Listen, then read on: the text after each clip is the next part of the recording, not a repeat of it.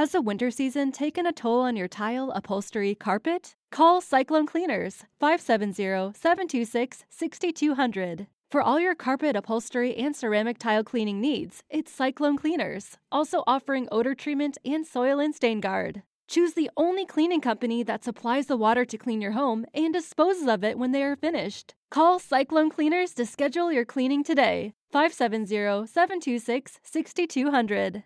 We are trying to get more folks to subscribe directly to the Pretty Much Pop podcast and not just listen to this on the Partially Examined Life feed. So the version that is there right now includes our normally supporter only after talk, which is always a fun time. You can find that feed by searching Apple Podcasts or wherever for Pretty Much Pop or following links at prettymuchpop.com.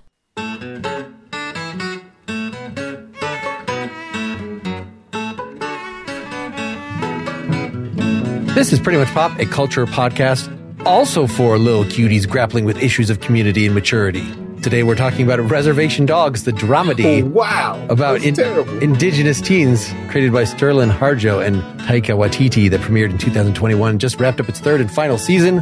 I'm Mark Linsenmayer hoping for a spirit guide, but some catfish would be fine, I guess. I'm Al Baker of extremely consistent quality but wildly varying tone. I'm Sarahlyn Bruck on the mend after consuming too many stolen bags of Flaming Flamers hot chips. I'm Lawrence Ware, and I'm from Oklahoma, which is where this show is from. Have you been on this kind of reservation? I was just listening to an interview with Sterling Harjo, who grew up in Oklahoma, still lives in Oklahoma, and says there are what, you know, a dozen tribes within, you know, spitting distance of Oklahoma City that they're not all considered reservations, but it's to the point of different languages on the street signs.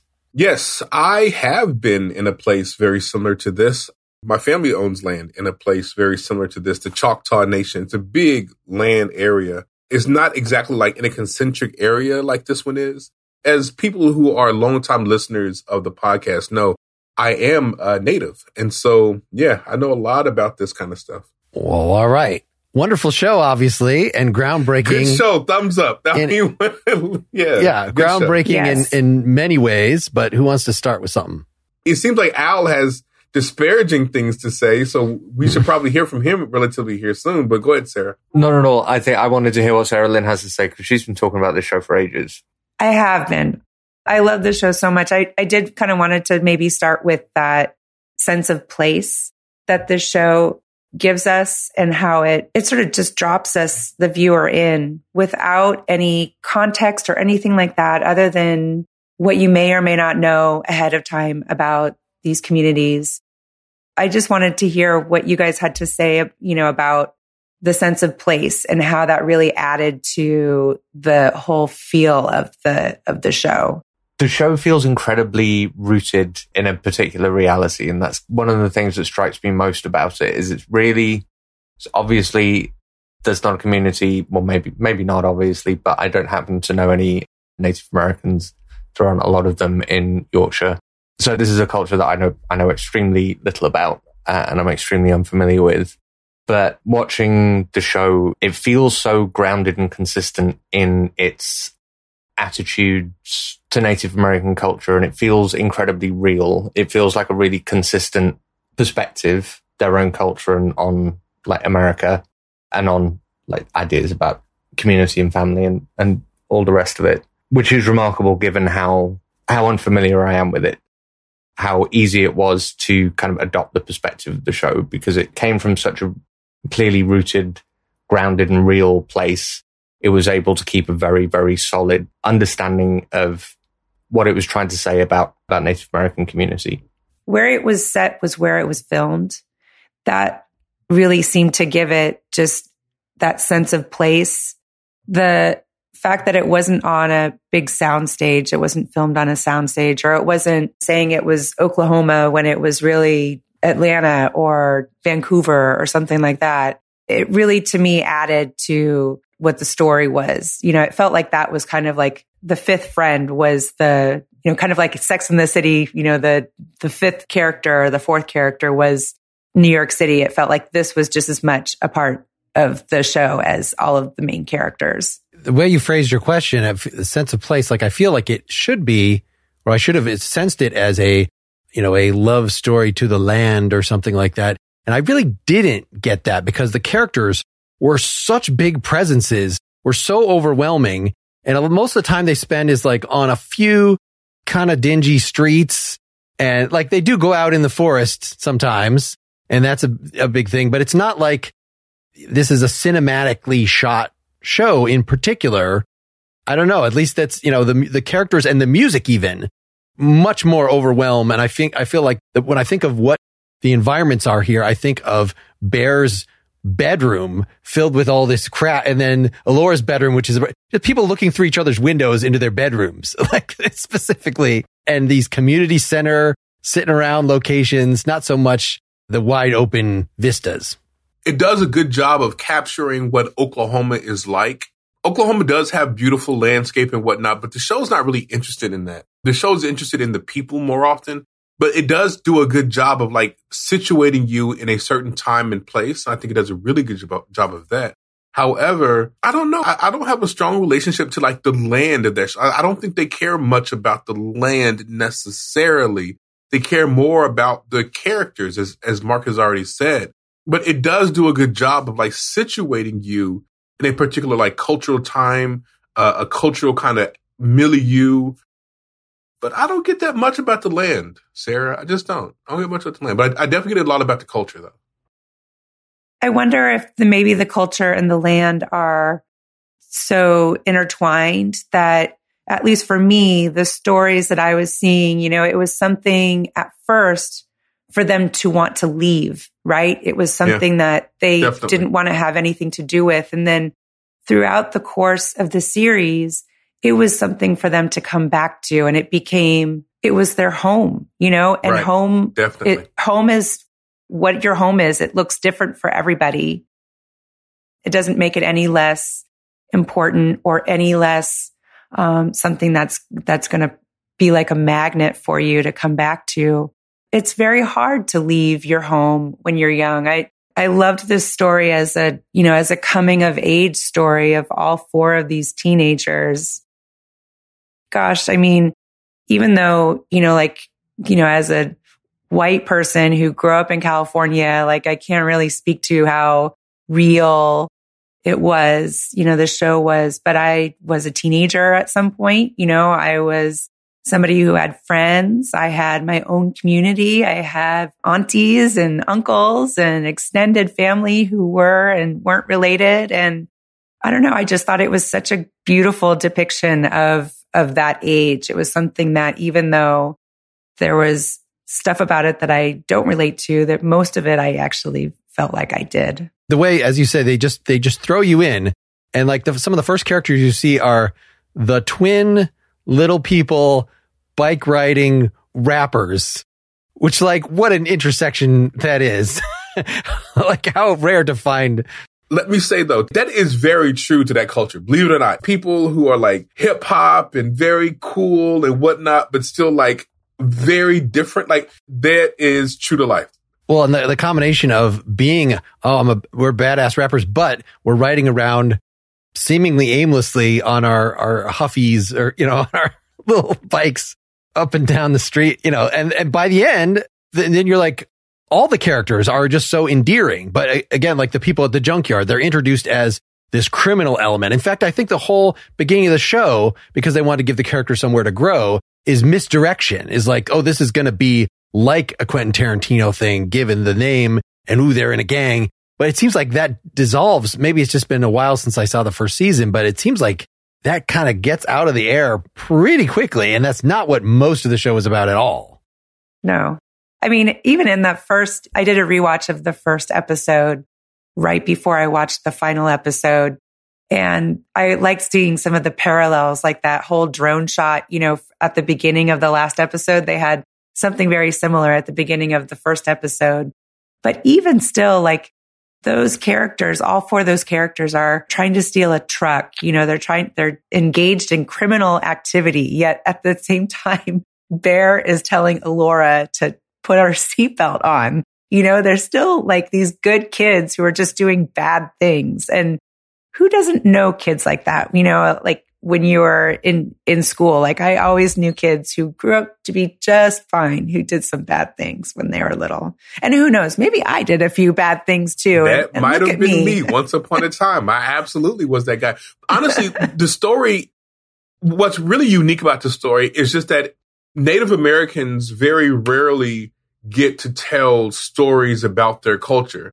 But this is honestly just a coming of age tale. It really is. It's just what's so unique about it is that it's situated in a culture that oftentimes is marginalized in the storytelling kind of populace. It's very clever. It's very well made. It's very well situated, a well written, acted pretty good. I mean, I got some issues with some of the acting, but it's acted pretty good. What's so unique about it is that it's coming from a culture that is oftentimes just not represented. Yeah, let's talk about the casting and the characters. I mean, I think the the four main kids are just so good and they're so cute and there's just you just could watch these them all day and and the the dialect that they're using that apparently that's just how they talk like that these people are not putting on this they're from this community and this is just according to the creator more or less the way they speak nobody's putting on an accent there's no british guy that's smuggled as in the case with too many shows these days Aren't three of the leads from Canada and one cheese is originally from that area? right. But yeah, I mean, I, I think that they actually did quite an extensive search for this casting, which I don't know. Actually, for me, I think that's really exciting that they made it look like these are kids that are just plucked from that area. That's how, how well done this show is. But no, they had to cast it just like any other show. is it with the various minor characters that some of them are so naturalistic that it just look does seem like maybe they picked people that just lived in the area to like oh do you want to be a grandma on this thing or uh, do you feel like Yeah, I thought a huge amount of the secondary characters just looked like people that they found while they were Definitely. while they were filming, Definitely. which I really uh, I really loved. Even I mean, maybe it did genuinely seem like those midget twins on bikes had just been like cycling Rolling around, there around. for, Yeah, for years. But the characters are amazing. I think it's really interesting, Sarahlyn. I want to get back to something that you said right at the beginning, which is that this show is so much about place, but the first kind of story element that we get introduced to is the idea that they want to leave. And the first two series, the whole show, right, is about them trying to get away and like what happens when they do. It kind of interspersed with really deep and sensitive portrayals of elements of the community that they're going to be leaving behind. Who here is from? Because we don't, we do have this phenomenon, but it's very, it's, it's an extremely American phenomenon. The idea of needing to leave the shitty place that you've grown up in to kind of get somewhere else. And it's not California for everyone in the show because there's that excellent episode with the parents where they go to the conference and one of them's talking That's about New right. York. That's right. Um, That everyone wants to like get away or has an excuse for not wanting to leave. Is anyone here from like somewhere where they thought that they just had to get away from? How does this show resonate with that? Do you all love your hometowns? Cause I'm from California and California is basically full of people who escaped their hometowns to go and live. And the fact that I grew up there and actually left eventually, mostly because I couldn't afford it, is kind of an anomaly. But my dad's side of the family lived, there were certain parallels I could see from my dad's side of the family who lived in Arkansas. They are deep in poverty and during, and they were in basically the Dust Bowl. And during that time, they fled because otherwise they would starve. And they moved out to California for the great opportunity of picking fruit and working as maids in people's homes. But that was a great opportunity for them. And it was really, really difficult for them to leave. And I don't think my grandmother thought of California as her home, even though she lived there eventually for most of her life. She always thought of Arkansas as her home.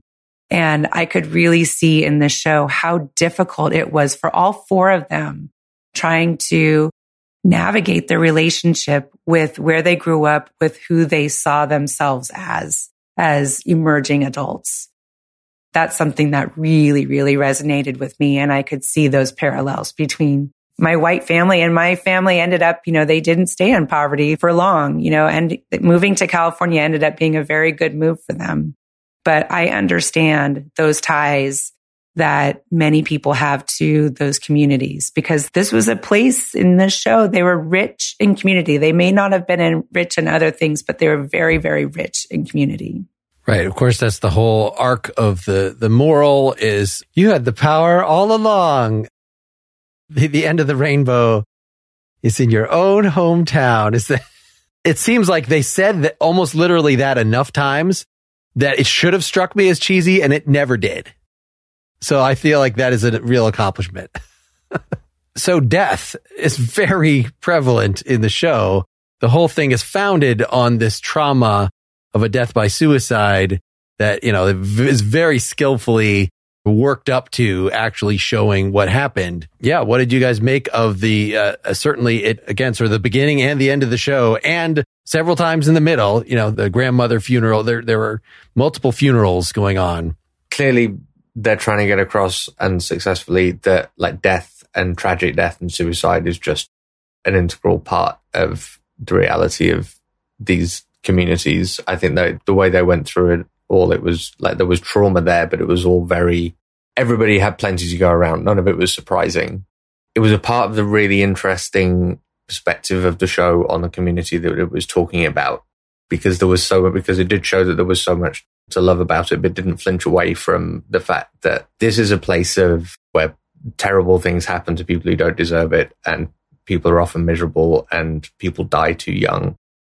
And it manages to hold that intention with the affection it has for the place and the community and the and the sensitivity it shows as well. That kind of nuance, that particular kind of irreverence is something that you could only get when a show or a, or a piece of art is made as clearly from the perspective of the people who the story is about, right? That's the kind of tone and that, that's the kind of thing that you can get when people do get to tell their own stories in as complete a way as this. Because I don't think I've ever seen anything about Native American culture, at least, which is irreverent in that kind of way. I think the tone is a real groundbreaking thing here because it's not all miserable and it's not all brilliant and it's not just one and then the other. The two affect one another. Again, ground it in a really impressive sense of reality. Yeah, you'd mentioned Al wanting to talk about this as the Taika Waititi vibe. You know that this is a fundamentally new type of humor yeah, that seems to be have been added to the culture and is now he's doing many projects. So this uh, sort of cringe, wacky, but generally very endearing.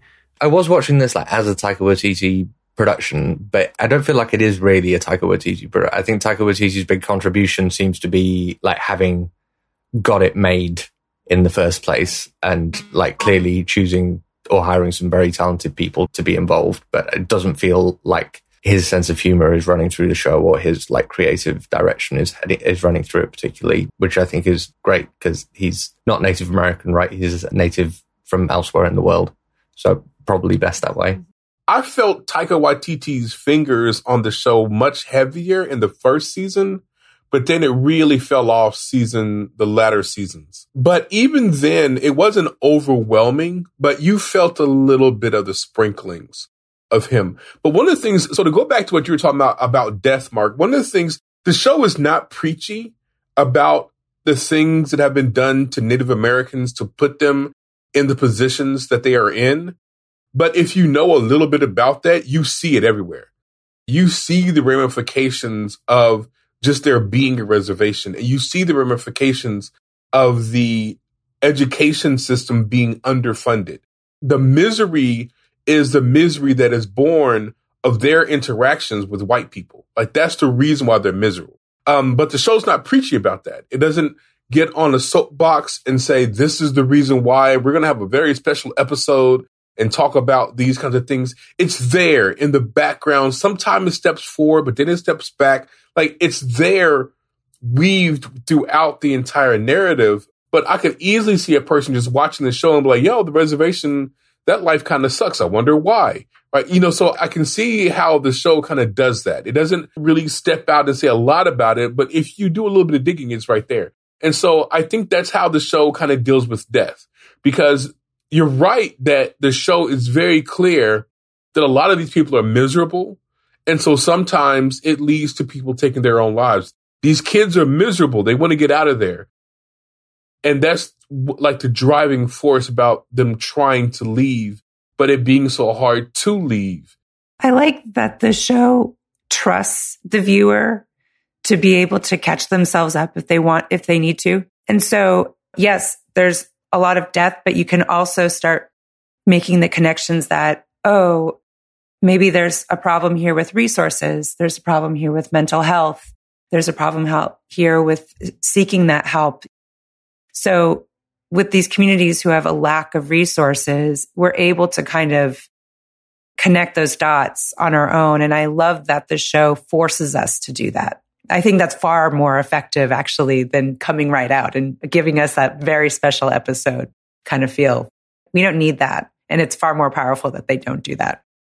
Right. There's no character in current time of the show who like becomes an addict. I don't want to say soap opera things, but, but, you know, it, it definitely could have been much more, uh, that's exactly how it would have been handled in another time. Like, you know, you go back 10, 20 years ago, you have a Native American character. That person's going to be an alcoholic. He's going to be dealing with domestic abuse, all that kind of stuff, and like in a very soap opera kind of way.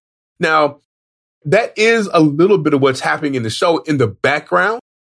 So some of the characters are dealing with like diabetes and you, there's like a link between resources and diabetes and why Native Americans have diabetes. Same thing going on with black folks right? In the background, there are characters who they're not drunks, but like you can tell something's going on, right? But it's in the background. In an older time, the main character would have been one Native American character. He would have been a drunk and a diabetic and a drug user, and he'd have been dealing with domestic abuse at home. Like, so I'm happy that the show just allows it to be in the background to be like a real slice of life kind of story, as opposed to jumping out and making it a big deal in the forefront. I mean, it's a pretty pro pot show. It is.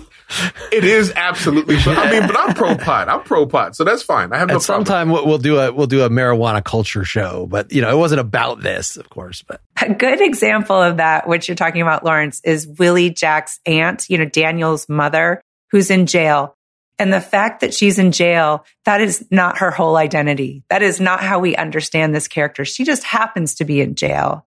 But the conversations that she has, those two beautiful conversations that she has with Willie Jack and really helping Willie Jack and how Willie Jack perceives her aunt as someone who is healing. I think that that is actually a pretty revolutionary way to view these characters. Let's stop for various messages. There's a great podcast from Consequence Media, The Opus. Great music shapes lives, shakes rafters, and embeds itself into our culture. Join host Adam Unzi as he examines how masterpieces continue to evolve. Maybe you're a longtime fan who wants to go deeper. Maybe you're a first-time listener curious to hear more. They cover albums like in Chains' Dirt, Billy Joel's The Stranger, The Fugees' The Score, Cypress Hill's self-titled record, Whitney Houston's Whitney Houston, and Janis Joplin's Pearl. Listen to The Opus wherever you get your podcasts. When facing a family law matter, it can feel like an overwhelming and never ending court process. It's vital to know that things will look better on the other side if you hire legal counsel with the skill and compassion to help. At Stengy Law Firm, we represent clients in difficult family law matters every day. Visit FamilyLawRepresentation.com to schedule your consultation. That's FamilyLawRepresentation.com. Stengy Law Firm, here to help you rebuild your life. Stangy Law Firm has an office in Wichita. Kirk Stangy, 120 South Central Avenue, Suite 450, Clayton, Missouri. The spirit guy, I mean, speaking of that character, you have a few people who see the spirits. I think when I put on Facebook, I was maybe thinking maybe we would need another guest and somebody immediately chimed in who has, you know, native ancestry and was like, well, the spirit that the guy talks to in the first thing is just a cliche Indian symbol, which I think was the point, you know, that it's not like this kid is having fantasies that are historically accurate. You know, but you know, was not even from an uh, area that was around there, which I decided like, I don't know if that kind of critique, it doesn't help me enjoy the show. you know, I feel like it has enough of a pedigree that I'm not going to care if they're, I will say that anything like that must be an artistic choice. But yeah, what do we think about this whole, you know, let's use in particular this comical spirit to actually deliver like straight on good advice. Well, he's hilarious I mean, that's part of the show is that it's hilarious. This show is so funny. You know, it's, it does deal with some very, very dark subject matter, but it is hilarious. And the spirit is hilarious. I do love that he mixes up these really interesting messages with just being this bumbling guy. right. I mean, I, will say this. There's a documentary called Reel Injun, R E E L I N J U N, Reel Injun. And that documentary does a really good job of laying out the history of how Hollywood has used Native Americans. And one of the things that it talks about is the way that, that white people talk about spirit animals and the way that white people talk about wanting to be like have a Native American name and Native American like stuff going on with them. And growing up here, the elders oftentimes had relationships with the spirits. But us young people were looking at them like, what the fuck are you talking about? Like, what are you talking about? We, we don't believe that kind of stuff. Like, that's not something that is like, it's in the culture, but we don't genuinely believe it. It's like being raised in a Christian household and your grandparents love Jesus and all that kind of stuff. And you're young and you're like quasi atheist and you kind of don't believe it, but you go along with it because it's your culture. That's how the Native Americans are. And so what I read that as a like a contemporary read of how Native American culture is oftentimes represented. Like Native American culture is oftentimes represented as everyone believes that stuff is real. Everyone believes that stuff is you know, genuinely what's going on. And the makers of the show, like they put it in because it's part of the culture, but they poke fun at it because we also don't take it very seriously. And so it pays homage to the elders while also kind of winking at the younger folks. And I love that. I think that's a really, really smart way to kind of handle a character like that because the show is kind of playing with magical realism. And so it drops in stuff like that but in the real world, it really doesn't have much to say about that. Like the spirit character gives them good advice, but they have to make their own decisions. And so I think that's a good way to kind of kind of handle that. Yeah, I like the treatment of of Bigfoot where somebody points out like this is not even the right part of the country for Bigfoot. Why would there be Bigfoot here? But yet there's such like a conspiracy theory culture among some of the characters that like, oh, of course there's Bigfoot, you know, and then the magical realism part, like, oh yeah, there's whole Bigfoot families. They're just right, you know, just to add a little comic magical thing that doesn't actually disrupt the plot in any way. The sense I got from the from the magical realist elements was that it was their way of showing the absurdity of some of those elements was it was a particular kind of irreverence that they were showing towards their own culture. And, and I think probably due to the fact that the show is centered around teenagers, we're getting a kind of relatively sophisticated teenage perspective on Native American culture that they would have grown up in. But I also thought that, the way they used that was an interesting way of showing how the mythology and the religious elements of, of Native American culture are present throughout the community. Whether you, you personally believe in them or not, they shape the place that you live so that it all impacts you in one way or another. It seems like, like the way they use the Deer Lady in particular seems to be whether it's real in the reality of the show or not, it's an important part of what's happening. So that was the closest to a very special episode is we're going to flash back and show what it was like in one of these orphanages where people were taken away from their families and forced to not speak their native tongue and things. So that was just much more blatant. Let's actually show you some of the history. Uh, I mean, I guess this is part of the general, what you guys thought of the way that season three went in just like Ted Lasso, we're going to focus on a wider array of characters. If you just want to know how the four teens were dealing with the death of their friend, well, they've sort of gotten to the, the end of that by the end of season two. So as in season three, we're going to just open things up and have it all about the parents. We're going to have a flashback to the 70s. I love that episode. And this heartbreaking one about the orphanage. That was heartbreaking.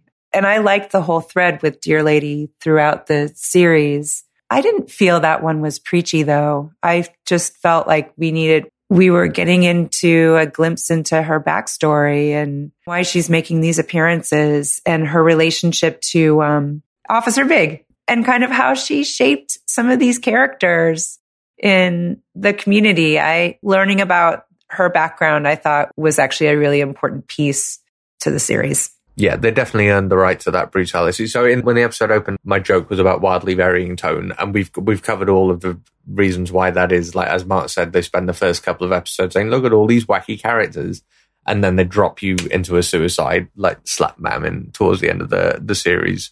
So it, I felt like lurched around quite a bit by the show, but it didn't feel unearned. It just felt really brutal when they did pull you in the in, in the dark direction because everything was fine a minute ago. Well, and you pretty much binged the whole, all the part of it that you watched, right, in the last few weeks, or had you been watching this? All. Yeah, along? I didn't get like the last four episodes or something. I didn't manage to get a hold of in time, but yeah, I watched most of it over the last week. That's an interesting approach to that. I, I imagine that watching it like that, it would be pretty brutal because when you go week to week, you kind of get a reprieve from it. So like you'll get a heavy episode, and then the next episode will be lighthearted, and so it won't be it won't be that heavy because death is such a theme. Death is like a best friend that's hanging out just outside of the frame with this show. Like death is really there, and the desperation is there as well. I think that's right. Don't watch it like I did because another thing about the show, another big theme of the show is like boredom and tedium and the absurdity associated with being in a place where there is literally nothing to do. So the pacing between episodes is weird because every single episode is like nothing is happening and then something happens and then nothing is happening again. So you have these two stretches of nothing happening if you're binge watching them. Save your feelings. Did you feel like with this plot diaspora that there should have been more of like the rival gang? Pretty interesting characters. Like I could have spent more time with them. I think the show went in a better direction. I like the fact that by the end of the first season, definitely by the second, it felt like every episode was a self-contained story, more or less. And sometimes it was moving on the main plot a bit, but usually we got to know a particular character really well, and we got to like see an element of the community we got to make like some point or another, and one of the characters got to have like a good little story moment. And I really liked that by the end of the first season, there didn't seem to be much of a like through line other than vaguely let's get to California sometime. I really like the episodic storytelling. The Marc Maron one was that in the third season too?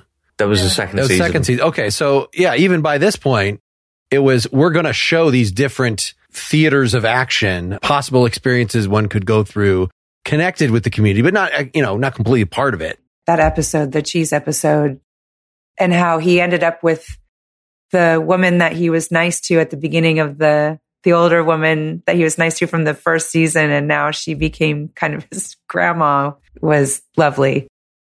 We should just say it's in a, it's in a halfway house, right, for kids or a, a it's set in a halfway house, yeah, that he was sent to. Yeah, it's awful. And Marc Maron's character is He's never forcing more all of these cast. like Yeah, he was these wonderful. recovery language onto these kids who don't know what he's talking about. a, a bunch of the guest stars. Like this is the best. I feel like I've seen a bunch of Ethan Hawke in the last decade, and this was the best thing that he had done, being one of the characters' fathers who was introduced Ah. at the end Oh yeah. of a particular episode, or you know, at the near the end of the show. And Graham Greene, oh, he was so good.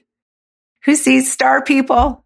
I honestly think that that people loved this show so much that they were coming on to take those little kind of bit roles. Like I think they just really, really enjoyed it, and they just wanted kind of to, to join in any way. It's very similar to what I saw with Top Boy and a character that was on that show. Like it's just if a person really loves the show, they'll come on for a bit part because they just want to be a part of the creative experience and they get to see that stories that are oftentimes not being told, they're helping to, you know, tell that story. Did you like the Bill Burr one, or was that one a little too too much as the driving instructor? As the the uh, I thought it was, I thought that was fine. It was I okay. really like. I really like that. I mean, I guess it was Marc kind Maron of just chewed the scenery off, though. It was great fun. right. He He did, really yes. did. I honestly didn't know that he could be that good of an actor. Legitimately. Have you not seen Like, Glow? No, I never. Oh, he is in Glow. I forgot about that. You're right. He is good in that show. That's right. R.I.P. Glow. I'm sad that sh- that show ended. By the way, I know it did. It wasn't, it was not treated very fairly. it needed one more season, just one more season to wrap up the story. I'm sorry. Go ahead. I wanted to hear your thoughts on the third season because it was so different. It did ended up, you know, kind of extending its reach to all of these other members of the community and, and making connections, I thought, between all of the aunties and the uncles and the elders to the kids. And I wondered, Al, you had said before at the beginning that you thought it was a little disjointed, or what did what were your thoughts about it? No, I thought it developed from kind of one thing into another, not in a particularly jarring way. The just the, the first death and a couple of the more harrowing moments were just because of the lighter tone of the show kind of hit really hard. But no, I don't think it was jarring in particular. I do think it changed the kind of show that it was through the course of the first season, though. Okay. I did not love the third season. Loved the first two seasons. The third season, I really didn't like what they were doing. I thought that the Deer Lady episode was a standout. It was astoundingly good. It didn't really do what it wanted to do. It tried, and I appreciated trying because I always appreciate a show trying to do what it's doing. And the third season kind of left me wanting it to do something else. What do you wish that they had done differently? I don't know. I mean, I like the Deer Lady episode. I just wish that they had kind of continued doing in the third season what they had done the first two seasons. Um, and maybe that's me being a simplistic consumer of media, and maybe I'm not allowing a, a, a filmmaker or a showrunner to kind of take a show in its own direction. Maybe that's what's going on. Yeah, just I'm looking over the episode list because I, I watched most of season two and three in a fairly continuous lump over the last month or so. And so, yeah, some of the things of the aunties going out, you know, this diaspora of plot was already happening right in the second season, you know, as if this was something that was necessary. If it wasn't going to be just like, I don't know, welcome back Kotter, where we were going to just focus on just those kids and their wacky adventures. Like if they were going to do realistic things, they're going to be going off in different directions. And then the, the further choice to let's focus on the characters that they've been interacting with, which a number of them, you could have a whole show around Big the cop. I would watch I would that love show. to see the. Yeah, let's have a spin off. I would love to see the group from the seventies.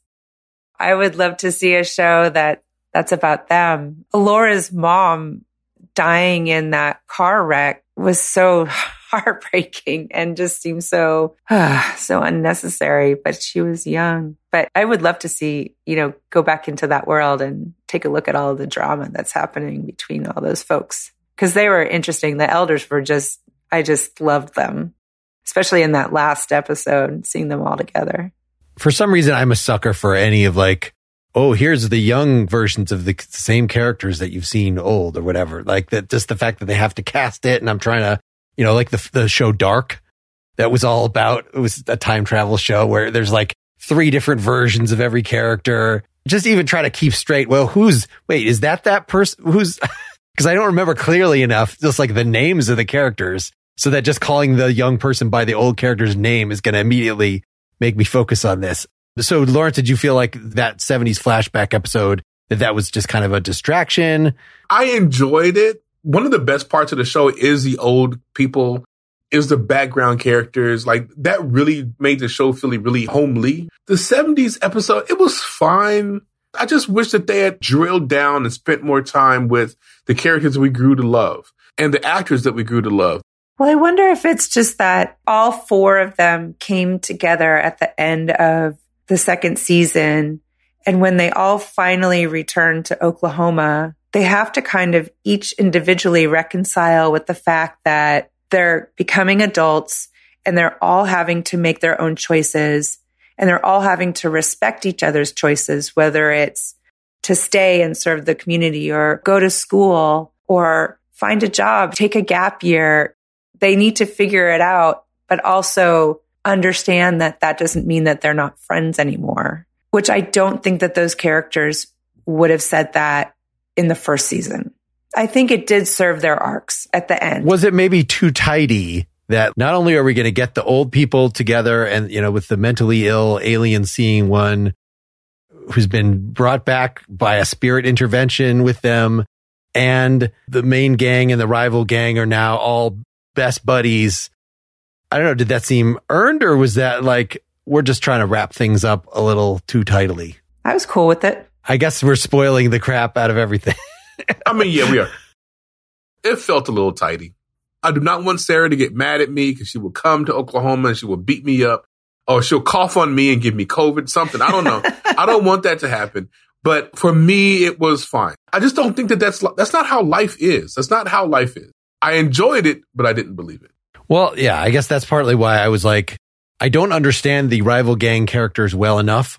White Steve being what particularly funny, just calling him that and that that actor. That's what we would call him. That's what you would call it. Yeah. like that. That's what you would do. You would call him like Steve.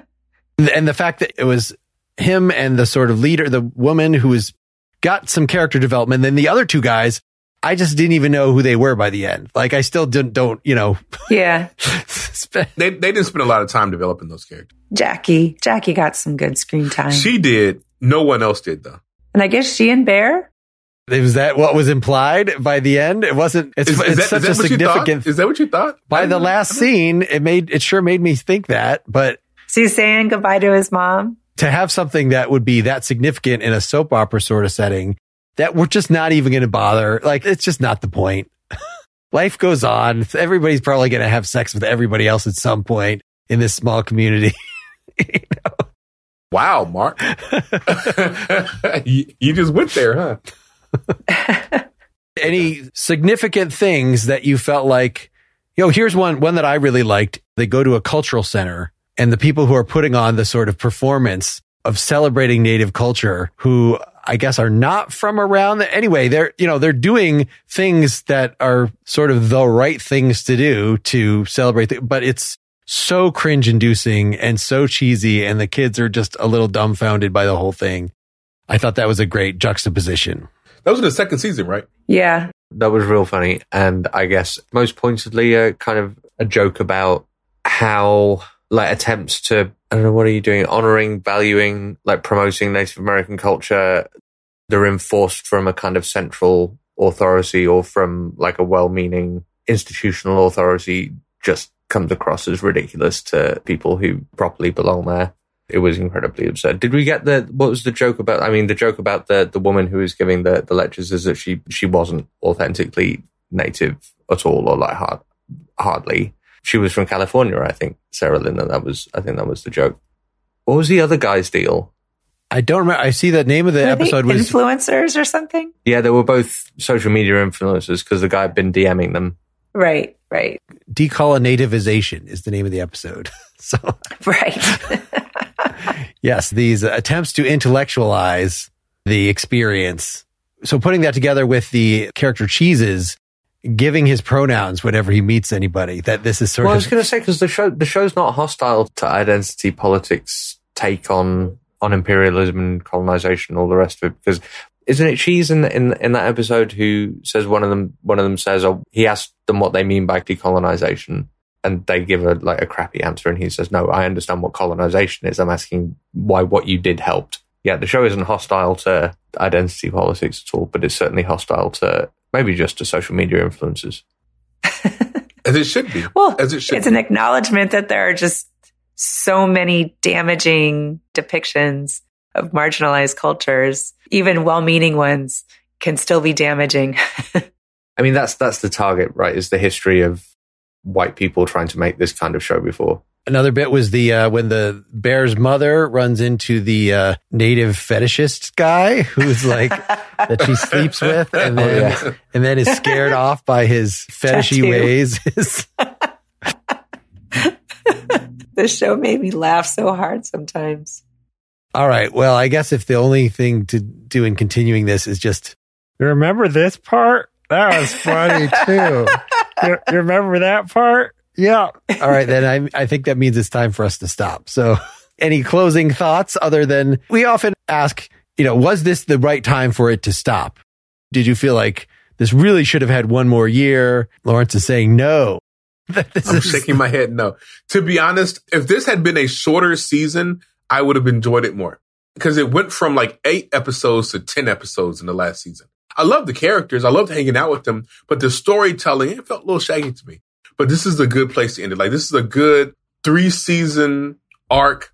Good show. I liked it a lot. Not a bad idea yeah. when you have high school kids to actually wrap it up while they're yeah, still we don't need to high see school kids. Reservation, Reservation dogs, dogs the college years. The, the next generation. No, no, this, this is all saved by the Bell references. Go ahead. Yeah. which I've seen every single episode of. Me too. I loved it so much. Oh my gosh. Go Bayside. Go Bayside.